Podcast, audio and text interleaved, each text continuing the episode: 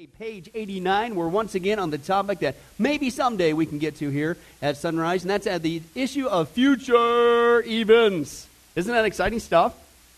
Isn't that cool? And that's what he says. He says, hey, can we know the future? And that's what we're seeing. It's just absolutely amazing that you and I, the Christian, are the only ones on the planet that, yes, we can know the future. We can know the future in intimate detail. Okay, and God's got a 100% track record. Of course, hello, He's God. He's holy. He's without sin. He doesn't lie like man. Okay? And so this isn't like some psychic, well, maybe they'll get it right, or maybe it's come true. No, this is coming to pass. It's going to come to pass. Every jot, every tittle of God's word is going to happen. And so you and I can not just know the sh- uh, future, but in intimate detail, 100% assured. Nobody else on the planet gets that privilege. Okay? We can know the future, okay? Then we saw, well, hey, why should we study the future? Because there's a whole element out there that says, no, uh, don't tell me this, don't tell me these things, don't teach these things. And we saw there's whole churches and denominations in America that are forbidding Bible prophecy. So why should we do it? Well, as we clearly saw, there's all kinds of benefits from it. In Revelation chapter 1, verse 3, it says, Blessed is he who hears and reads and takes to heart, right? But that's just at the beginning of the book. Open your Bibles to the last chapter of the book, Revelation. There's yet even another uh, blessing uh, at the back of the book. So, um, all of God's Word, as you turn there, of course, we know is a blessing. But isn't it interesting that the book that promises not just one, not just two, not just three, that's right, for those of you hooked on math, four times are you going to be blessed if you study this book, uh, that people just don't, they miss the blessing. Okay, let's take a look at that. Revelation uh, chapter 22, verse 7 says this. This is the, the last chapter of the book. Okay, he says, Jesus speaking, Behold, I am coming soon. Blessed, remember Makarios, spiritually prosperous. This is a great thing for you. Is he who what? Keeps the words of the prophecy in this book. So, not just at the beginning, but at the very end, we are told you are blessed if you study Bible prophecy. And then we saw, even more specifically, in other passages of Scripture, we saw that prophecy also comforts us. How does it bless? It comforts us, it calms us, it converts us, it cleanses us, it compels us, and it clarifies hello, we're not the losers, we win. We're part of the winning team. We don't need to freak out and get afraid, and we certainly don't need to be getting sidetracked, okay? Well, the, the next question is can we know for sure? Yes, we can. Again, God doesn't lie like man. He's got a 100% track record because He is holy, He is holy, He is holy. And He wants us to know the future, okay? He doesn't play cat and mouse with this. We'll get to that in a second. It says this massive confusion has occurred over the past several years in the area of prophecy. The confusion caused by many, underline this, misguided interpreters. Okay? Now, why are they so misguided? Well, because they're going to get away from how you're supposed to interpret the Bibles we're seeing. Yes, even in prophecy, needs to be done in the literal, historical, grammatical method is the proper method for Bible interpretation, period, let alone Bible prophecy. Okay? And what they want to do is they want to spiritualize a text. They want to say that, yes, I know, here's where they really mess it up. Not just in the events themselves, okay, but really what they do, and they, they and we'll get that in just a second, hopefully, uh, is what they do is they want to predict, okay, uh, typically a date, a date for the rapture and things of that nature. Uh, and when the Bible clearly says that nobody knows the day nor the hour, not even the Son nor the angels, only the Father in heaven. We'll get again to that tonight, what was meaning by that text. But nobody knows, okay? Yet what do we see? And we, we dealt with this in that study we did. Did the Bible really come from God? Unfortunately, people want to turn away from the Scripture and they want to go to those Mayan prophecies. Oh, it's like, that's crazy when you look at where did they get their information from. They did psychotropic drugs. They, were, they uh, were involved in uh, cannibalism. Uh, they were involved in human sacrifice, auto sacrifice, because they believed that they needed the blood to keep the power of the sun going. I'm going to listen to those guys. That's their inspiration. That's crazy. Okay, and of course, what happened? It didn't pass. It didn't come to, you know, a bunch of baloney. And yet, you don't even want to crack open the Word of God. But then there are people who say they base it on the Word of God and they get all their secret mathematics. And even though the Bible says clearly you do not know the day nor the hour, they still think, oh, yeah, but I found some secret method, some secret math, and I can prove 88 reasons why Jesus is coming back in 1988. Was an actual book. Harold Camping. Got it wrong. Or actually, no, I think that was some NASA guy. Okay? And then guess what? He said, oh, yeah, it's, of course, 88 came and it didn't happen. He actually came out with another book, 89 reasons why Jesus is coming back, because I made a mistake on my math. Didn't happen either. Okay, and of course, the last one, the, uh, which is not only his first time, I think at least three times, Harold Camping, okay, has once again predicted, and didn't happen once again, okay, and that was just last year. And, uh, and what happens is people get disgruntled. They start looking at this and they're going, well, we can't know for sure.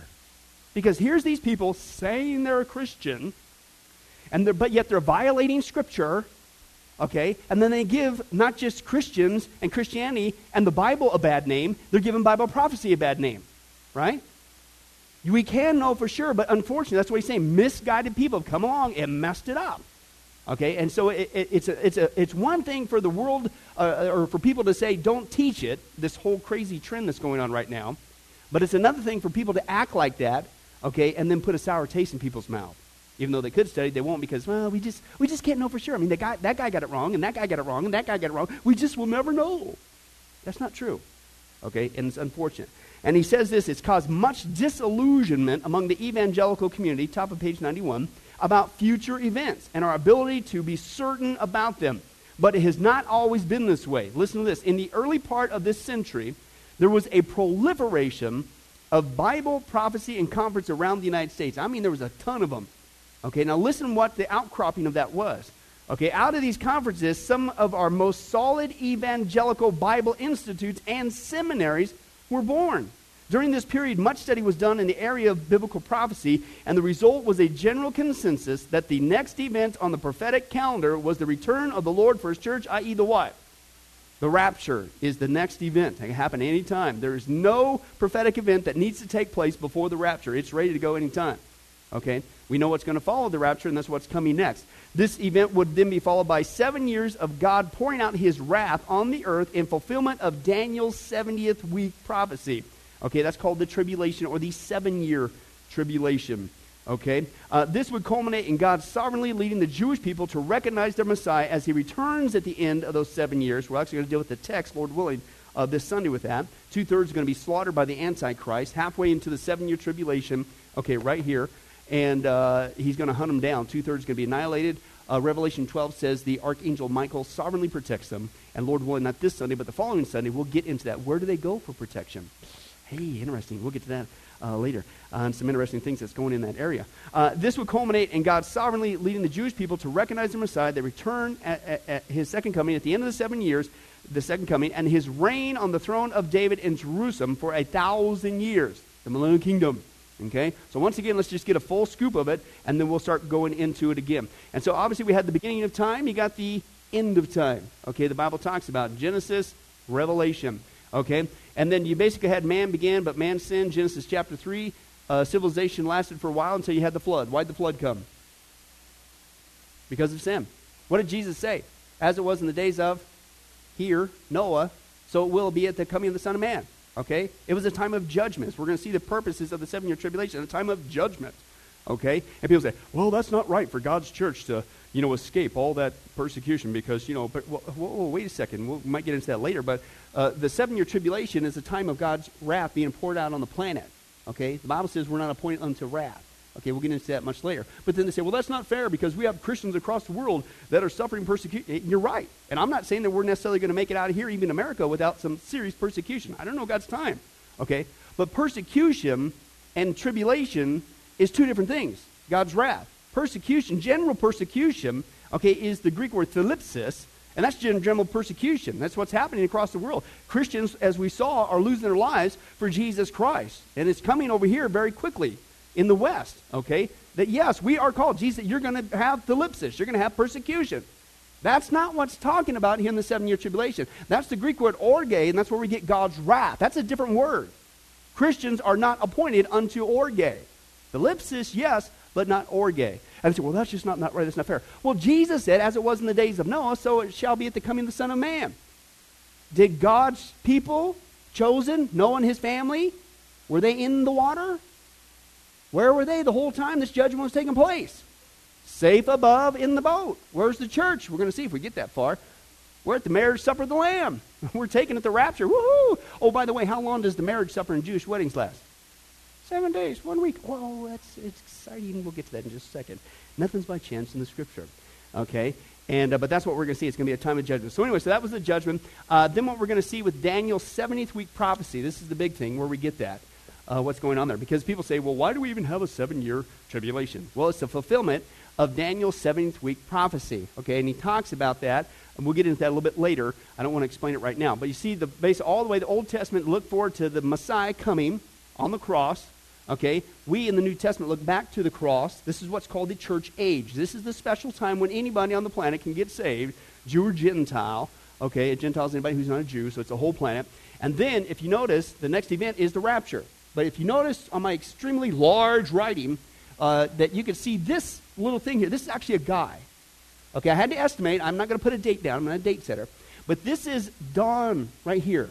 And he's going, Pastor Billy, your writing is too small. I can't see. See, that's actually when it occurred. And see, Don, that tells us how close we are to the rapture. Are you encouraged tonight?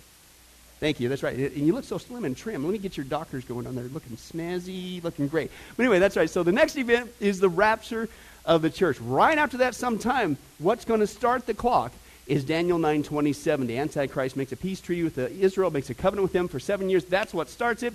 Then, three and a half years, the Antichrist goes into the rebuilt Jewish temple, declares himself to be God. We'll deal with that extensively, Lord willing, this Sunday.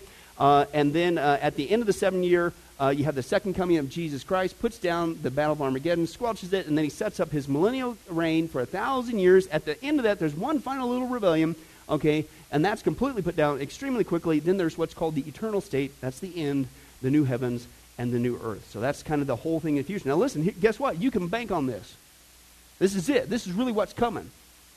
No, like, well, I hope that, uh, hope that, uh, you know, I, I, paid that lady my 25 bucks to read the lines in my elbow. Because we all know when you read lines in the elbow, it can predict the future. That's never going to happen. This is going to happen. You can bank on it. It's, I mean, it's, it's reassuring to know that we can know the future. Let's continue on. This general consensus resulted from Bible scholars taking prophetic passages at face value and interpreting them literally as they did the rest of the Bible text. Okay? Uh, when it talks about in the book of Revelation uh, that uh, there's uh, uh, a mountain all ablaze, something the size of a mountain all ablaze, slamming into the sea, common sense tells you what's that?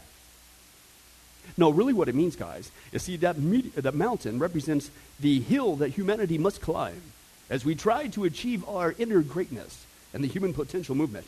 And if we do not believe in that, then we will be cascaded down throughout the corridors of human history and make an unfortunate destruction of ourselves. And the, the waves created by that will continue in generations of humanity. No, it's an asteroid, it's a meteorite, it's a meteor. That's it. Okay, with all due respect, because I guess if you want to sound Greekish. But uh, no, but that's what people do. They, somehow, when it comes to Bible prophecy, if they're not already told, you better not get in there, you better not listen to that. Then, and if it isn't bad enough, you got these people come, oh, the false dates, false setters, and puts a sour taste in their mouth. Then, when they finally even get into the text, they do stuff like that. Like, no, no, no, no, no, no, no. When the Bible talks about an earthquake so incredibly large, okay, that it literally shook every mountain and island, guess what that was? Uh, that was a literal earthquake that literally shook every mountain, right? It's not yet another movement of that. You know what that? I know what it was. That's when rock and roll started. That was Elvis, and he's shaking like this, and he was causing an earthquake, and he was. Hey, it's Vegas, right? So, but uh, anyway, that's right. That's why I'm not on the strip. I'm here tonight. Praise God. yeah, stay here to keep my day job.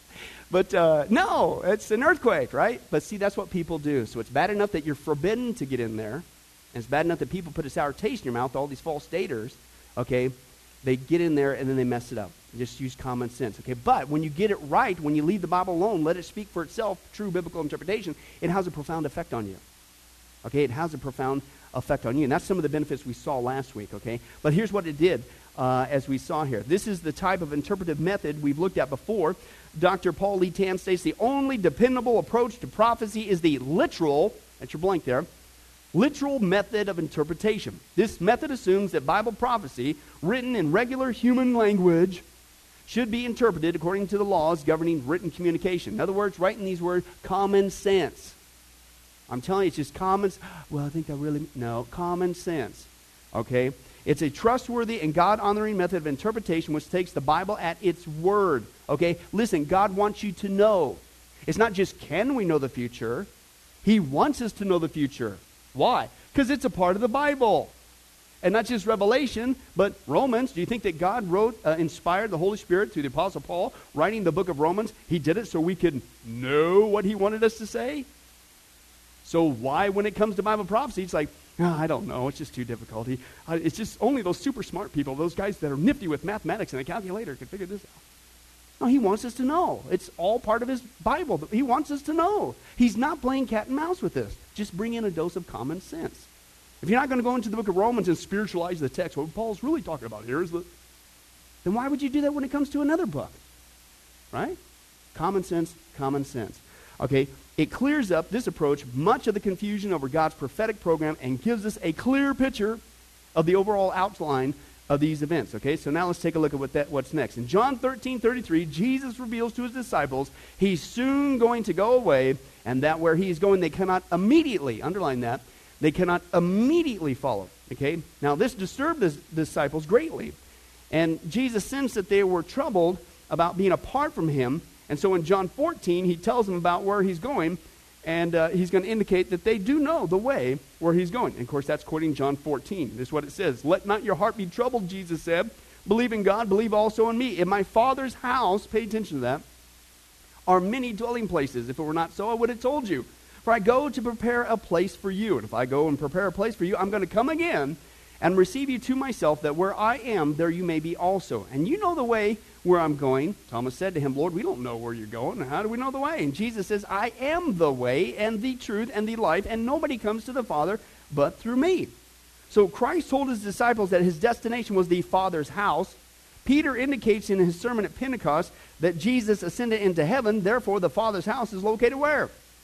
In heaven, okay? Most scholars believe that the reference to dwelling places is here referring to the New Jerusalem, Okay, New Jerusalem, new heavens, new earth, okay, happens back down here, post millennial kingdom. Okay, Christ indicates that after he prepares their dwelling places, he's going to return and receive them to himself. He qualifies this in a statement, Where I am, you may be also. This is the first time that Christ revealed that he would return to get his disciples and take them to heaven. Is your next blank there? I'm coming back to get you. Okay? And a lot of people would take that, believe it or not, John 14 as a rapture passage, okay, based on that when you look at other texts. Okay, and I would say there's even more to that. And we've dealt with this a little bit before, but I want to do it now again since we're on that topic. And Jesus, not only dealing with this, he's clearly saying, I'm going to come, I'm personally going to come, and I'm going to come get you again. And I'm going to take you back to the Father's house, and there's a whole lot of dwelling places. Don't worry, chill out, okay, in the Southern Hebrew Greek, alikos. And uh, so, but we also see that, as we saw before, it's extremely explicit, okay, and really open up your eyes when you take a look at the verbiage that Jesus is using here. Okay, the phrase there, the Father's house, many dwelling places, is what we saw before. Jesus is specifically not pointing us towards a literal, he's coming back at a rapture event to come get us. Okay, but when you take a look at what his verbiage, he's using specific verbiage used in a marriage in a Jewish marriage ceremony. And when you take a look at that and you follow the seven phases of a Jewish marriage ceremony, it ends in the rapture. Okay, let's review that real quickly. The first phase in a Jewish marriage ceremony is called the shidduchin or the match. Okay? And again, Jesus follows and uses the verbiage every single one of these phases, and it culminates in a, a, Bible prophecy event. Nothing is by chance in the scripture. And so, outside the text, again, outside of the scripture, uh, just as itself, speaking of a rapture, I think Jesus is really uh, trying to key in that this is a literal event. I'm coming to get you, my bride. Okay? But it was the shidduchin of the match was the first phase. And as we saw before, this was the phase where basically the father would go out and hire a matchmaker uh, for uh, his uh, son, right? To go get a bride, right? So it's like as soon as uh, my wife Brandy found out that Jordan uh, was single and it was verified, man, she's going to town. Sorry, bud, you're in trouble. But uh, working as a matchmaker. And but anyway, that's right. You ain't leaving Vegas without a wife. Sorry, buddy. anyway, don't leave home without it. But that's right. And anyway, so but that's what they would do. It wasn't. She didn't get the choice. They went out got the matchmaker. Now listen, that's what the Bible says. John 15. You did not choose me, but Jesus says, but I chose you. John 6, all that the Father gives me will come to me. No one can come to me unless the Father who sent me draws me to him. The Holy Spirit is the one who acts as the agent of the Father to go get the bride. Romans 8:16, the Spirit himself bears witness with our spirit that we're the children of God, and then we respond to his invitation, his petition, and accept him with love. 1 Peter 1 8. although we have not seen him, yet we love him, and though you do not see him now, we believe in him, and we greatly rejoice with joy inexpressible with uh, full glory. So we have a match that was made by the matchmaker, the Holy Spirit. The second uh, phase in a Jewish marriage ceremony was called the bride price, the mohar, or the bride price. And what this was, was after you got the match made, now they would start working out and hashing the value over the bride. Okay? And uh, the scripture says that the price, the bride price, the mohar that was paid for you and I was extremely high. Uh, 1 Corinthians 6.20 says, You are not your own, for you have been bought with a price, a bride price. Well, what was that price? Listen to how high it was. 1 Peter 1.18, knowing that you were not redeemed with perishable things, but with precious blood, the blood of Christ. Jesus paid the bride price with his own life. He gave his life for us. That's amazing. The third phase in the Jewish marriage ceremony was called the matan, or the love gifts. And this was a voluntary event from the groom. The groom gave uh, gifts now to the uh, bride, okay, to be. He didn't have to. It was completely voluntary. And then you look at the scripture, that's exactly what Jesus has done for us. I'll just read a couple of the voluntary gifts. He gives us his peace right now, not later, his peace right now. Uh, John 14, 27, Jesus said, Peace I leave with you. It's a gift. My peace I give to you. He gives us his joy. 15, 11. I have told you this so that my joy may be in you and that your joy may be complete. And again, this is voluntary. See, Jesus could have just saved us and said, All right, see you when I come back. You know, or you die and come to be with me, whatever's first in the order of things. Okay? But see you later. But he leaves behind for us his joy, his peace. In fact, Paul says the fruit of the Spirit, which the Bible says the Holy Spirit is the Spirit of Christ in the book of Romans. He gives us love, joy, peace, patience. I mean, it's just awesome. Matan love gifts. Voluntarily. Didn't have to, but he did it. The fourth phase in a Jewish marriage ceremony is called the Shilohim, Shilohim, or the dowry. Okay? Now, this is where the father of the bride would get some gifts. Okay? She's making out like a bandit. She's getting gifts from the other guy uh, the groom. Now she's getting out from her father, okay? And guess what? The Bible says that God the Father has done for you and I. He's given us gifts, okay? Specifically, these gifts that were given by the Father were specific gifts, like, hey, there's a toaster, okay? How many guys realize they probably didn't have toasters back then? Yes, you're waking up soon enough. Don't make me tell that George and the Dragon joke. Don't make me do it. Hey, you're perking up already. That's right. That word, I'll have to use that uh, more often. Uh, but no, they're specifically used to equip her for her new life with the groom. All right? So maybe he could use a toaster. I don't know. But, uh, uh, uh, the, he, but the God has given us the Spirit to live for him. Uh, John 14, 16 through 17. Jesus says, And I'm going to ask the Father, and he's going to give you another helper. Uh, that is the Spirit of truth, the Holy Spirit, the Comforter. He's given us gifts to serve him with. Romans 12, 6. We got different gifts according to the grace that's given to us. It's the Spirit of God that gives us those. And as we saw before, he gives us an engagement ring to remember him by. And that's in 2 Corinthians 1, 21 through 22. Now he who established us with you in Christ and anointed us is God, who's also sealed us and gave us the Spirit in our hearts as a pledge. As we saw before many times, the word there, pledge, is arrabon in the Greek, and it means engagement ring. So God gives us an engagement ring, the Holy Spirit, okay, as a way of saying, listen, you're going to get there. You are pledged, you are matched to my son. I have chosen you, okay, and you're going to get there. And I've given you these gifts to, ser- uh, to serve and get prepared for your life with him. The fifth phase is what's called the ketubah, okay, and that's that new uh, uh, horn section that Pastor Jim is establishing this Sunday. It's going to be awesome. The whole ketubah. No, it means marriage contract. Uh, is what was going on there. And uh, basically, the marriage contract is what uh, recorded the rights of the bride and the groom, the whole thing. It literally was a contract uh, that was made up by both parties. And the Bible says that uh, you and I, our new contract has been written down for us, all right? It's in the New Testament, the new covenant, new contract. Hebrews 8 6 says, But now he, Jesus, has obtained a more excellent ministry by as much as he also is a mediator of a better covenant or a better contract, which is enacted on better uh, promises. And then what at that phrase, what happened is after the contract was uh, written down, recorded, okay, then there was what was called the cup of acceptance. And they would take a, a thing of wine, and then the groom would have this, and he say basically he's pledging his life uh, for hers, and he would give her this cup, and extend to her this cup, and say that, okay, in taking this cup, you were, you were taking my word that I'm going to take care of you that my life is going to be given for you. I will take care of you. And, and, that was called the cup of acceptance. So she had to accept that cup and then take a drink, and then she was basically agreeing to it. You know what we call that today? Communion. That's what Jesus was saying in communion. 1 Corinthians 11 25. In the same way, he took the cup after supper, saying, This is the cup of the new covenant, contract, ketubah, in my blood. Do this as often as you drink it in remembrance of me. So that's what we're doing. We're remembering our marriage contract with Jesus every time We take that. Lots of things going on in the scripture if you do your homework. Sixth phase is what's called the kiddushin or the betrothal. Now we're going to start getting into some of the Bible prophecy language when it comes towards the rapture. Now, after the marriage contract was signed, the couple became betrothed. Okay, they were legally married, but they still didn't come together and consummate the marriage. Why? Because at this stage in the marriage, Jewish marriage, is you had to come together and you had to prepare. You still had preparations that you had to make. The groom had to go back and he had to build what was called a huppah on the father's house. Okay, now back in the day, what they typically did in the Jewish marriage ceremony is they didn't go out and they didn't get their own house. Okay, they built an addition onto the father's house, is what they did.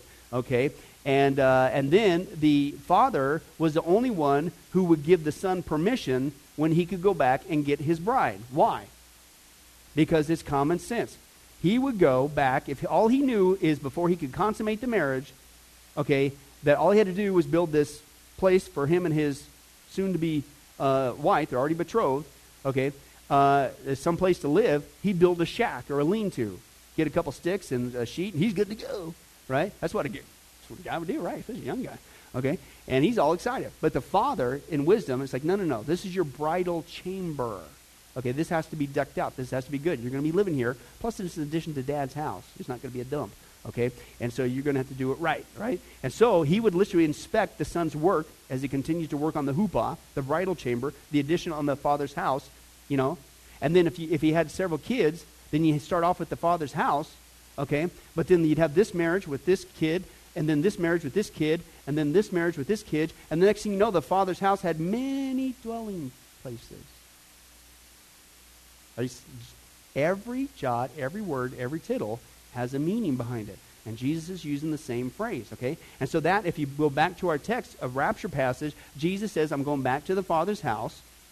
I'm going to build your huppah, in other words, okay? And this also opens up, uh, the critics would say of Jesus, well, he's not really God, because if he was God, he doesn't even know the day nor the hour when he comes back. The Bible says that nobody knows the, uh, the, the, hour when he comes back. Not the Son, Jesus, or even the angels. Only God the Father knows. He's not God, he's just man. No. He's using, of course, he's God, but he's using the language, okay, uh, of the bride and the groom. Only the father is going to say, son, house is done, go get your bride. Okay? And so, you know, again, you start to extrapolate that. It's that Jesus has been working on our huppah, our bridal chamber, for 2,000 years. Number one, I'm thinking he's got to be getting pretty close to getting done.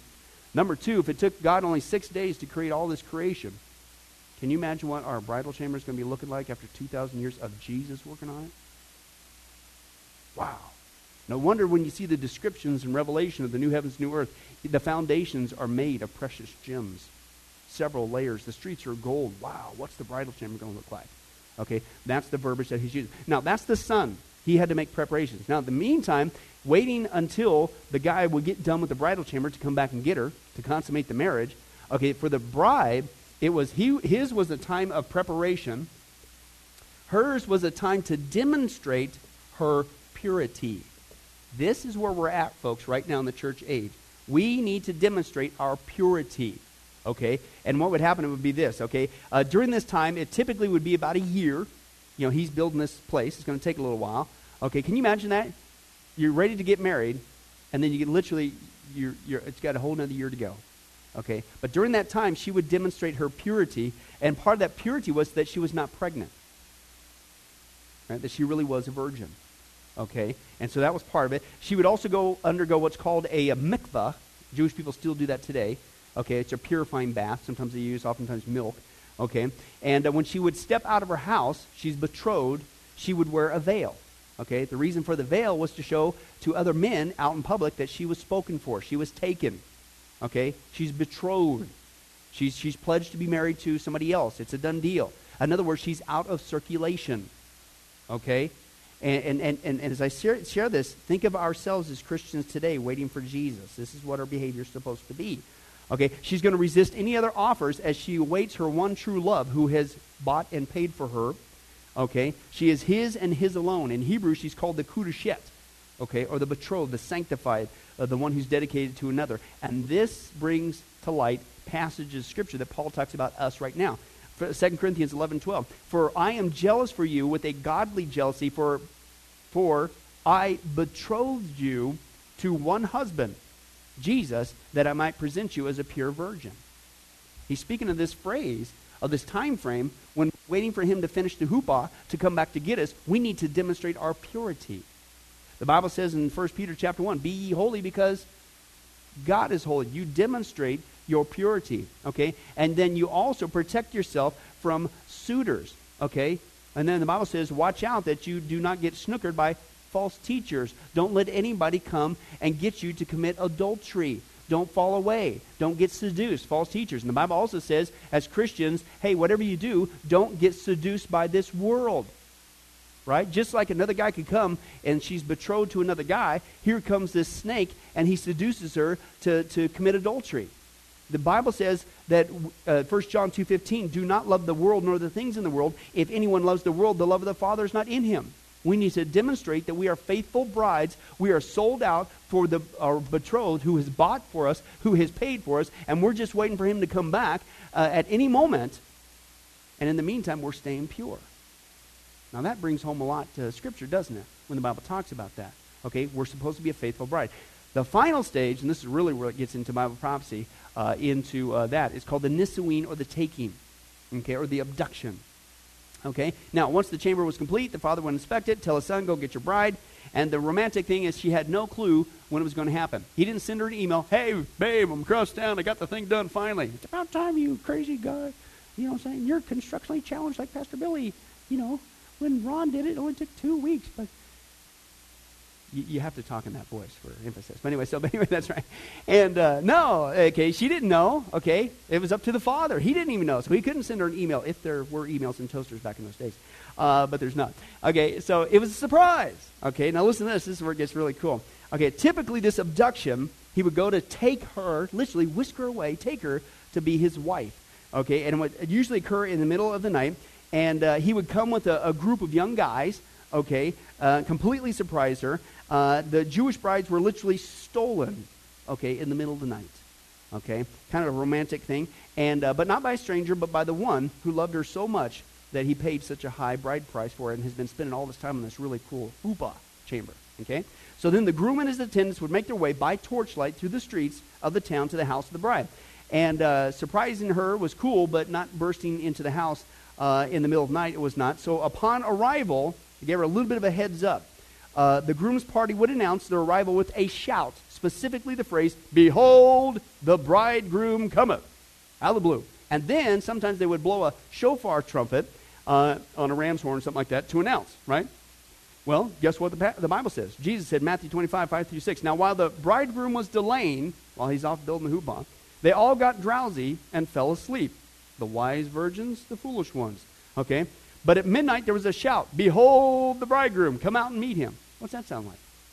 That's the exact same verbiage that's used when he's come back to get us. 1 Thessalonians 4 16, 18, the classic rapture passage, just one of them. For the Lord himself will descend from heaven with a shout, with the voice of the archangel, with the trumpet of God, and the dead in Christ shall rise first. Then we who are alive and remain shall be caught up, caught up together with them in the clouds uh, to meet the Lord in the air, and thus we shall always be with the Lord.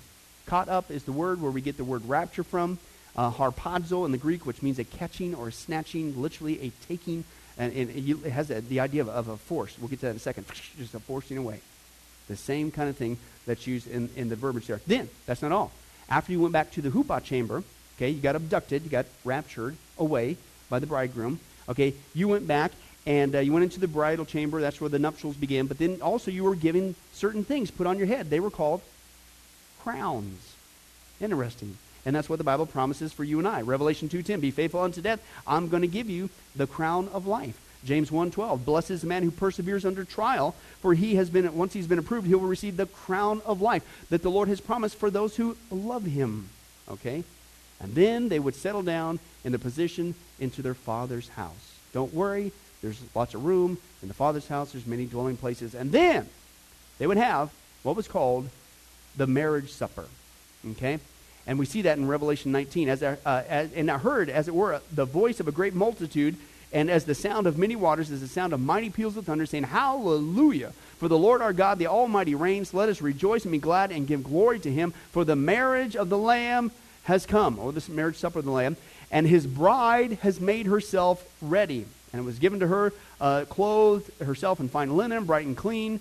Uh, right, blessed are those who are invited to the marriage supper of the Lamb. And he said to me, These are the true words of God. As I alluded to before, guess how long the marriage supper in a Jewish marriage ceremony lasted? Seven days. One week. What is left on the prophetic time clock of Daniel's 70th prophecy, which is where we get the whole basis for the seven year tribulation? 69 weeks have already passed. That leaves one week, or in the context there, seven years. Right? This is, again, another proof that people say that the church is going to be nowhere in the seven year tribulation. We have one week left. That's the seven year tribulation. But if you understand the verbiage as you've been following every single phase, nothing's by chance. Jesus has been using the words the whole time through of a Jewish marriage ceremony. The final phase of consummation of the marriage, after you have been abducted, raptured, the next event, you get your crown, the Bema seat, okay, and then you're going to be celebrating the marriage supper, which happens to last for one seven days or one week. It's the same thing. You see what I'm saying? Nothing is by chance in the scripture. And then, of course, this is cool. The bride and groom live happily ever after.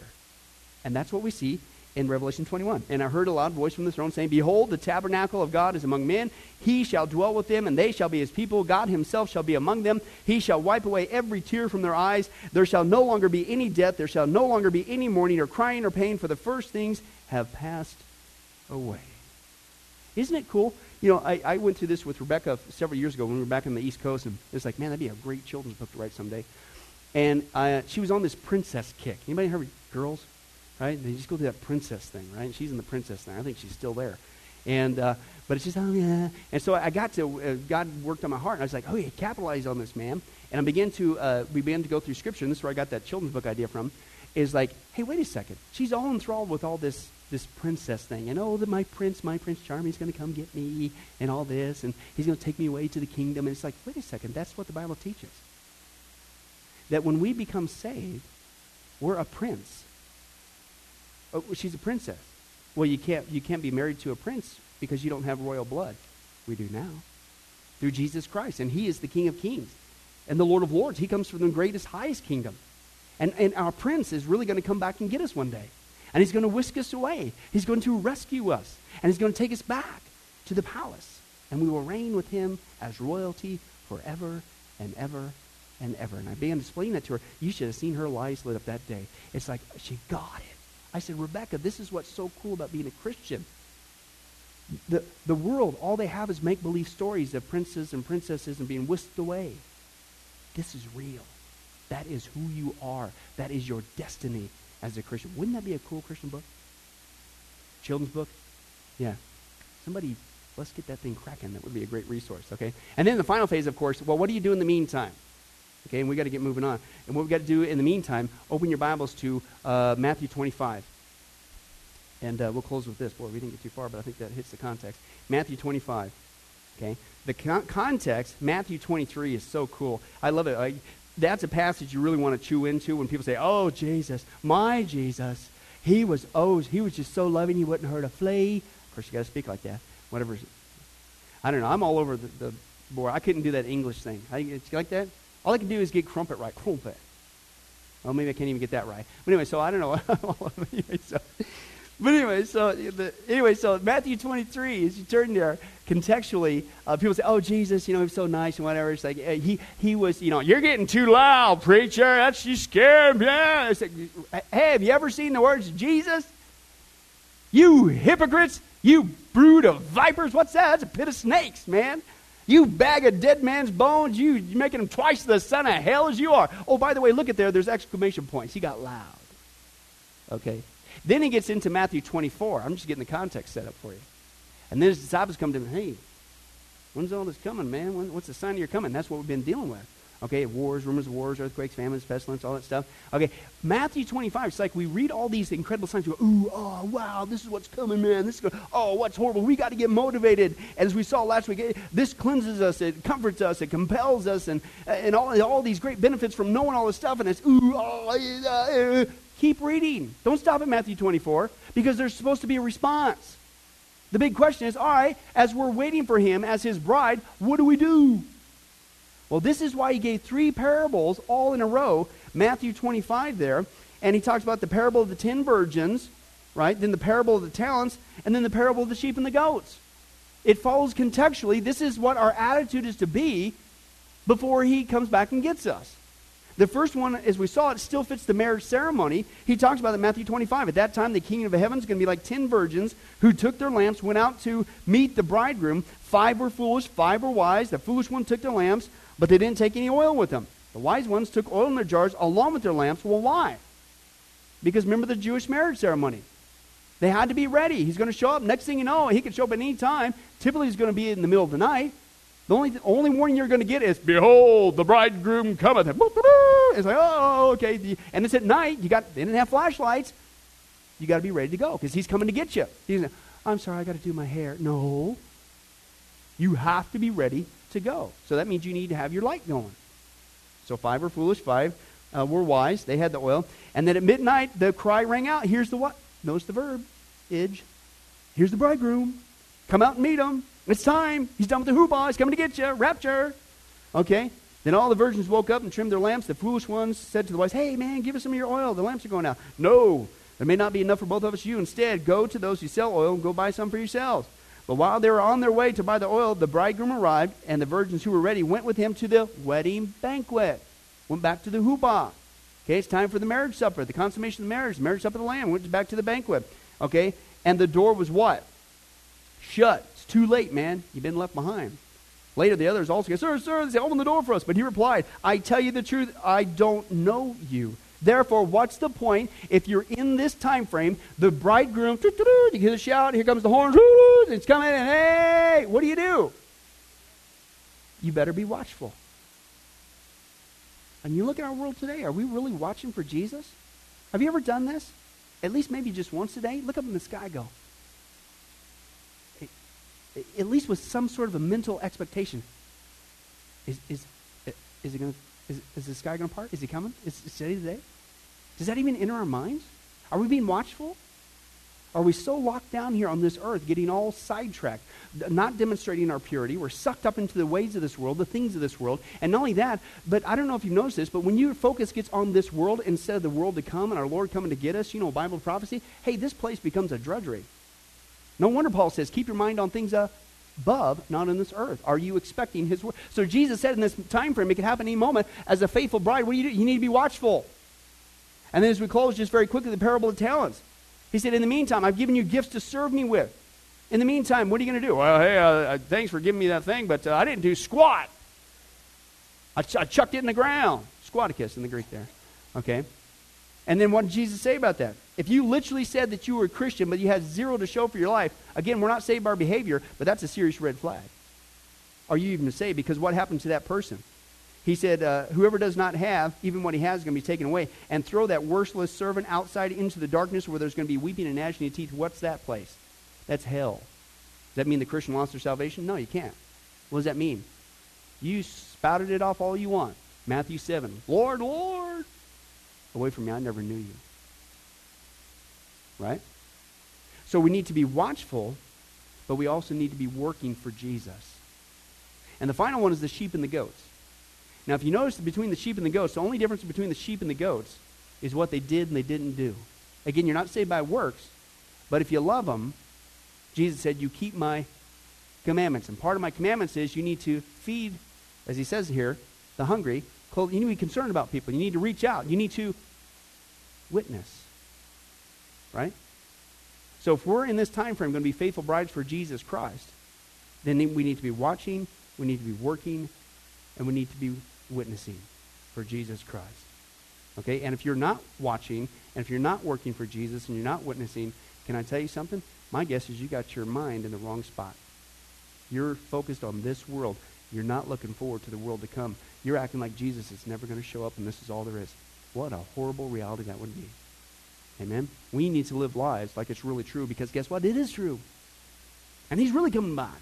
And we should be excited about that as we get busy being faithful brides for Him. Amen? Let's pray. Well, hi, this is Billy Crone of Get Life Ministries, and I hope you were blessed with this study. But in closing, let me ask you one final question. If you were to die today, are you sure that you go to heaven and not hell? Before you answer that, let me share a couple things that the Bible says. Did you know that the Bible says that God is holy and that we are not? And the wages of our sin or unholiness is death? In other words, we deserve to die and go straight to hell and be separated from God for all eternity. This is the great cosmic dilemma. God, who is holy and we are not, how can we have a relationship with Him? The two will never mix. Now, to make matters worse, we don't even want to admit this, even though God already knows He's God. And so God, out of love, gave us something called the Ten Commandments. The Ten Commandments were not something to just memorize or stick on your wall to give the appearance of being a religious person. The Ten Commandments were God's divine x ray, if you will, into our heart and soul to reveal this truth that we need to admit. And that is this that God is holy and that we are not. We are disqualified for heaven. So let's take a look at that divine x ray that God's trying to get us to realize. Uh, the, the Ten Commandments, the, the ninth one says, You shall not bear false witness. That's lying. Okay? How many guys have ever told a lie? Raise your hand. Okay? Well, if you didn't raise your hand, you just did. You just told a lie because we've all done that. Well, that makes us a liar.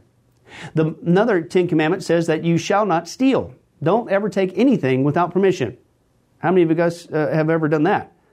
Well, you guys already said you're a bunch of liars. All of our hands should have went up on that one. And for being honest, God already knows. Folks, we've all taken something. We've stolen something, right? That makes us a thief. Another Ten Commandments says that you shall not use the Lord's name in vain. He's not just holy, even His name is holy. Hey, folks, let's be honest. If you can believe it, even the name of Jesus Christ uh, has been turned into a common cuss word. Well, the Bible says that's a sin of blasphemy. Now we're a, a blasphemer. The Bible says you shall not commit adultery. And Jesus said, here's his standard. Uh, uh, even if you look at another person with lust in your eye, you committed adultery in your heart. Wow, so now we're an adulterer. The Bible says you shall not murder. And you might think, well, hey, at least I haven't done that one. Really? Again, the Bible says that the sin of hatred, wishing somebody was dead, okay, that, that's the same thing. Uh, it's akin to the sin of murder. It's just you pulled the trigger in your heart, but God sees the heart. Hey, folks, that's just five out of 10. How are you doing? You still think you're going to get to heaven on your own? You still think that you're qualified, that you're holy like God, and you could bridge the gap and have a relationship with Him forever? I don't think so. I mean, what did we just see? You're going to stand before God, and so am I. We all are. And we're going to have to give an account for who we are. Hey, hey God, let me in. Uh, I, am a, I'm a liar. I, am a thief. I'm a blasphemer. I'm an adulterer. I'm a murderer. And the scripture is very clear, folks. Such people as these will not inherit the kingdom of God. We're in trouble. But, folks, here's the good news. The Bible says that if we would just admit that, that's the first step. To admit that God is holy, that I'm not, I'm disqualified for heaven, I need a Savior. If we would admit that and then ask for the Savior to save us. That, that's what God was doing with Jesus. God gave us His Son, Jesus Christ. He took the death penalty in our place so that we could be completely forgiven of everything we've ever done and be made holy through Jesus so that we can now have a relationship with God both here and now and forever in heaven. We can become qualified. The, the word that the Bible uses is a word called pardon. That God is willing to pardon us of all of our sins and crimes that we've committed against Him and disqualified us, that disqualified us for heaven. Right? And we've actually seen this work in real life. Uh, for instance, uh, there's been people who have committed crimes, gone to court, the gavel's been passed, the judge has said, hey, listen, we all know you're guilty, uh, you even admit you're guilty, and uh, for your crimes, you're going to not just jail, you're going to uh, await in jail to go to the death penalty.